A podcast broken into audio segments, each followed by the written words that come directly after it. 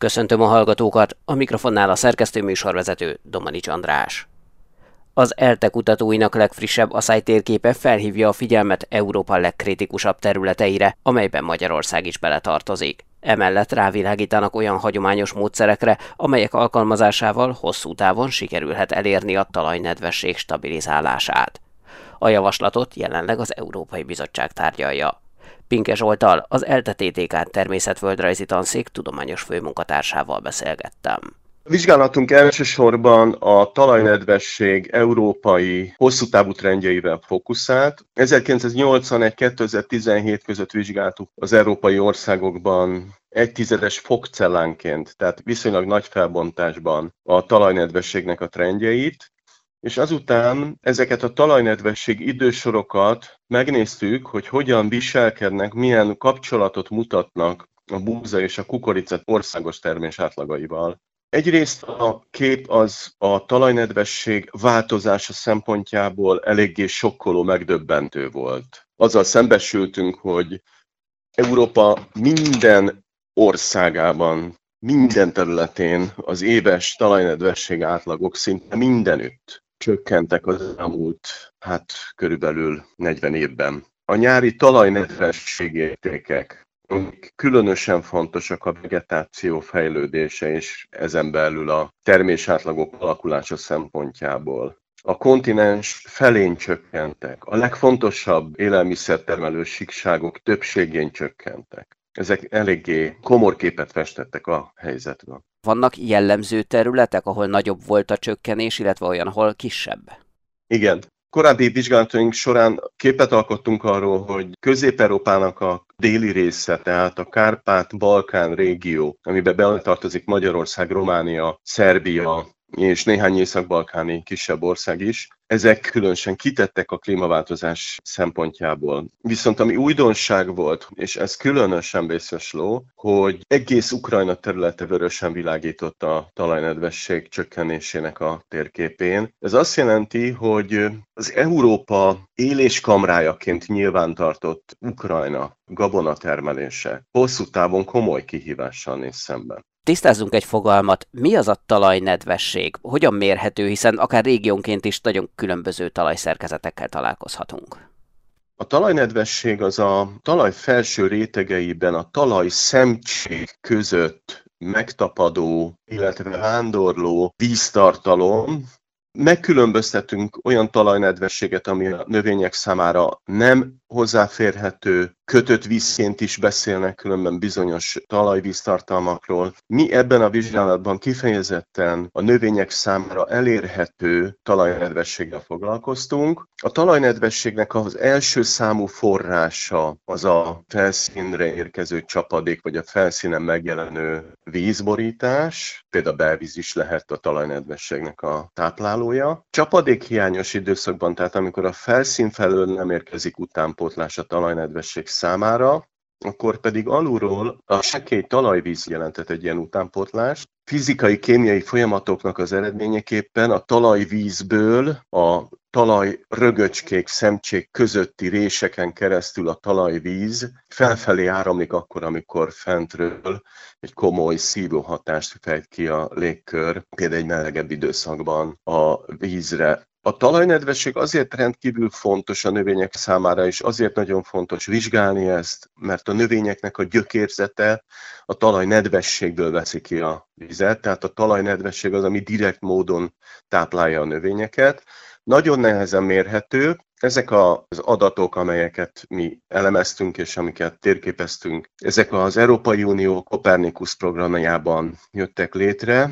Egyrészt mért adatok alapján, de többségükben modellezett adatok alapján. Elsősorban klimatikus tényezőknek a figyelembevételével, tehát csapadék, hóborítás, albedó, hőmérséklet, globális sugárzás, stb. paraméterek alapján modellezik azt, hogy mennyi lehet a talaj felső 10 cm-es, 28 cm-es és 1 méteres felső rétegében a talajnedvességnek a tartalma. És ahogy ön is utalt a kérdésében, valóban nagyon nagy a különbség a talajok között. Tehát egy homoktalajnak, egy agyagtalajnak fényévekre van egymástól a talaj nedvesség, tároló képessége, a szerkezete is sokkal ritkább egy homoktalajnak, tehát sokkal nagyobbak a fluktuációk egy homoktalajban talajnedvesek szempontjából. Ha egy kicsit ráközelítünk a térképre, Magyarország esetében mit láthatunk ezen a térkép sorozaton?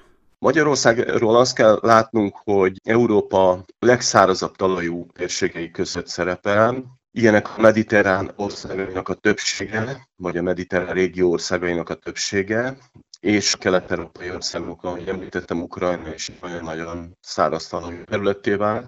Magyarország szempontjából ez azt jelenti, hogy nagyon limitáltak a termésátlagok hosszú távú fejlődésének a lehetőségei. Nagyon nehéz elképzelni, hogy Magyarországon nyugat-európai termésátlagok forduljanak elő. Éppen ezért a kifejezetten handicap vagy hátrány A magyar helyzetről nagyon sokat beszéltünk már, hogy a magyar talajoknak ez a folyamatos és nagyon hát elkeserítő mértékű kiszáradása. Ez nem csak a klímaváltozásnak az eredménye, hanem az elmúlt 150 év teljesen átgondolatlan, felelőtlen emberi beavatkozásainak az eredménye is.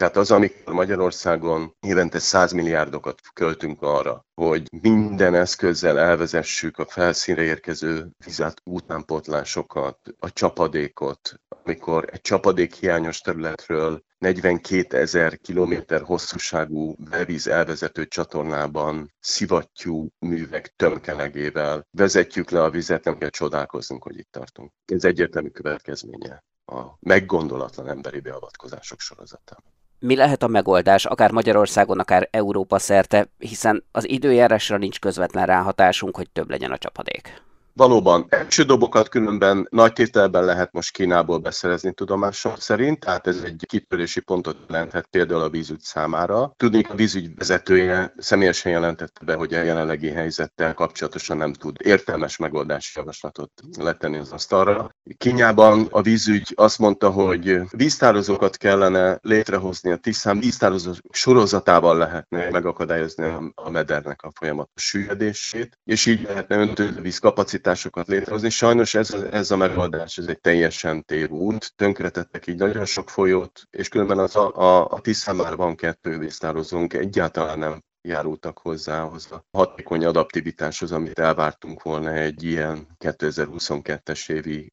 katasztrofális szájhelyzetben. A valóságos megoldást az hozza, ami, amit különben az Európai Unió is nagy erőkkel céloz támogatni, hogy minél nagyobb területen kiteríteni a télvégi, tavaszelei, csapadékbő időszakokban a vizet a felszínen. Ezeket elsősorban olyan területek, amik már most is gyepek, természetvédett területek, becivárogtatni a talajba, és hagyni, hogy ezek a vizek, amik különben az Alföld esetében a kutatócsoportunk és más szakemberek álláspontja szerint is nagyjából két-három balatonnyi víz beszivárgását jelentenék a talajba, a későbbi szájos csapadékhiányos hónapokban jelentenek alulról támogatást a növényeknek, a pálogásokkal hűtik a környezetnek a mikroklímáját, és támogatják azt a lehetőséget egy olyan fátlan vidéken, mint az Alföld, hogy erdők lehessenek az Alföldnek a közepén, amikre különben most a jelenlegi klimatikus adottságok alapján nincsen lehetőség. A beszélgetést azzal kezdtük, hogy melyek azok a területek, amelyek a leginkább érintettek a, a szájhelyzetben, illetve ugye ahol a legszárazabb a talaj. Melyik az a része Európának, ahol ez kevésbé okoz problémát? A legcsapadékosabb, legnedvesebb területek azok a brit szigeteknek a, a nyugati részei, például az Ír-sziget, Skandináviának egyes peremterületei, az Alpoknak a régiója, és talán sokak számára meglepő az Adriai tenger keleti partvidéke, Albánia, Bosznia-Hercegovina, Albániának nem az egész területe, de Bosznia-Hercegovina igen. Egyáltalán az Adriai tengernek a keleti partvidéke általában Olaszországnak is vannak olyan pontjai, amik sokkal csapadékos, sokkal nedvesebb talajú régiók, mint Magyarország. Tehát vannak olyan tartalékai a kontinensnek, és ilyen például a Baltikum, ahol különben az elmúlt évtizedekben a legnagyobb mértékű gabonahozam növekedéseket mutattak a statisztikák. Az időjárás változása, a csapadék hiány az ugye megváltoztatja a környezetet, megváltoztatja a növényzetet, de megváltoztatja a mezőgazdasági kultúrát is, tehát mást kezdenek el ezeken a területeken termeszteni? Igen, igen. Hát Magyarországról jól látszik, hogy lényegében rövid időn belül eltűnhet a burgonya, Vannak egyesek, akik azt mondják, hogy a bogyós termésűek közül, erdei bogyósok közül például a mána az nagyon rövid időn belül eltűnhet. Ami érdekesség, hogy északi országokban az utóbbi egy évtizedben több helyen is megjelent a kukorica termesztése, megjelent már a stati, állami statisztikákban, tehát olyan mértékűvé vált a kukorica termesztése, hogy ez képes megjelenni egy állami statisztikában, országos statisztikában. Skandináviában szőlőkultúrák telepítésével találkozunk, miközben Olaszországban folyamatos a szőlőkultúráknak a különösen a déli területeken az a szájkára, és hát bizonyos területekről jól lehet látni, hogy Olaszországban el fog tűnni a szőlő, mert nem bírja azt a pokoli hőséget, ami ilyen nyári csúcs meleg időszakokban éri a növényt. És hát egyáltalán egy, egy, egy délről északra irányuló, megnyilvánuló migrációja figyelhető meg a növényeknek, növényfajoknak, keresik az ő számukra legalkalmasabb élőhelyeket. Egyetlen egy példát szeretnék csak például mezőgazdasági kultúrák szempontjából felemlegetni, Magyarország és Lengyelország példáját. Lengyelország hagyományosan mindig is a magyar kukorica felvevő piacának számított. Lengyel gazdák nagyon komoly hát hogy mondjam, ellenállást tanúsítottak a 2000-es évek elején a dömpingben megjelenő magyar kukoricával szemben simpárakat szedtek fel a határ közelében, talán emlékszünk ilyen konfliktusokra. Mára az utóbbi évtizedben Lengyelország stabil exportőré vált, tehát kukorica exportőré vált. Úgyhogy a tavalyi évben, amikor Magyarországon egy kisebb vagy közepes méretű asszály érintette a kukoricatermést, és nem volt elegendő kukorica arra, hogy a magyar bioüzemeanyaggyártó kapacitás hazai kukoricából táplálkozzon, akkor lengyel kukoricát vásároltak ehhez. Sigma, a holnap világa. Az ELKH Csillagászati és Földtudományi Kutatóközpont és az ELKH Energiatudományi Kutatóközpont munkatársai vezették azt a kutatást, amelynek keretében egy nemzetközi kutatócsoport tagjai az arizonai sivatagban 1891-ben talált Canyon Diablo vasmeteoritból származó Lonsdale-it ásványt tanulmányozták. A kutatók megállapították, hogy a Földnek ütköző aszteroidák okozta lökés hullámok különleges gyémántszerű anyagokat hoznak létre, amelyek szabályozott előállításával ultrakemény és képlékeny anyagok is tervezhetők. Német Péterrel, az Ötvös Lórend Kutatási Hálózathoz tartozó Csillagászati és Földtudományi Kutatóközpont Földtani és Geokémiai Intézetének tudományos főmunkatársával beszélgettem. Mi volt az a bizonyos ásvány, amit tanulmányozni kezdtek? Hogyan került oda egyáltalán, mit kell tudnunk erről? Na hát ez az ásvány, ez az úgynevezett Lonsdale-it, ez az anyag az, ami gyakorlatilag 1967-ben nevezték el a híres brit krisztallográfusról, Kathleen Lonsdale-ről, és hát azt kell tudni erről az anyagról, hogy igazából egy aszteroida csapódott be még Arizonában, az Egyesült Államok, mint egy 50 ezer évvel ezelőtt, és az aszteroida becsapódás során, hát el tudjuk képzelni, mondjuk érzékeltetni szeretném, ez körülbelül ez a becsapódás, ez ilyen 600 hiroshimai atombombának felelt meg, és ez egy nagy erejű és nagy sebességű lökés hullámot generált, amelynek nyomán ugye létrejött egy extrém magas hőmérséklet és nyomás, és ennek a nyomásnak és hőmérsékletnek az eredményeként létrejött egy különleges anyag, legalábbis úgy gond, mindenképp azt gondoltuk róla, és ez az anyag, ez, ez úgynevezett hexagonális gyémánt. Ez eltért a klasszikus köbös gyémántól, ezt úgy kell képzelni, mintha mondjuk a, a házban ugye van egy pakolási sorrend, ugye van egy téglasorunk, és ott van egy meghatározott rend. Na most ez a hexagonális gyémánt, az hasonlóan a klasszikus köbös gyémántból szintén szénből áll, azonban ez a pakolási sorrend eltér. És hát erről az anyagról, vagyis hát ez az anyag azt mondták, hogy ez az úgynevezett hexagonális gyémánt, ami aztán ugye Lonsdale-nek is hívják, és mivel ugye becsapódás során jött létre, egyből arra gondoltak, hogy ez az anyag aztán alkalmas lehet mindenféle ilyen aszteroida becsapódás jelzésére is, illetve több helyről is, több meteoritból is leírták, illetve úgynevezett ilyen üledékes kőzetekből, amiket aztán ilyen aszteroida becsapódáshoz kötöttek és akkor ide tudnák példaként mondani, hogy még akár a klasszikus, a Kréta terciér határon lévő kialási eseményt is, ott is megtalálták ezt, a, ezt az anyagot, illetve a mamutok 13 ezer évvel ezelőtti kihalást is kötötték ehhez az anyaghoz. A másik jelentősége ennek az anyagnak, az pedig egy anyagtudományi, ugye említettem, hogy a szerkezete eltér a köbös gyémántól, és elméleti számítások szerint szuper tulajdonságokkal rendelkezik, igazából a keménysége felülmúlja a gyémántit, mint egy 58 kal És akkor ugye megindult egy nagyon komoly laboratóriumi előállítási kísérlet is, hogy akkor elő, megpróbálják előállítani.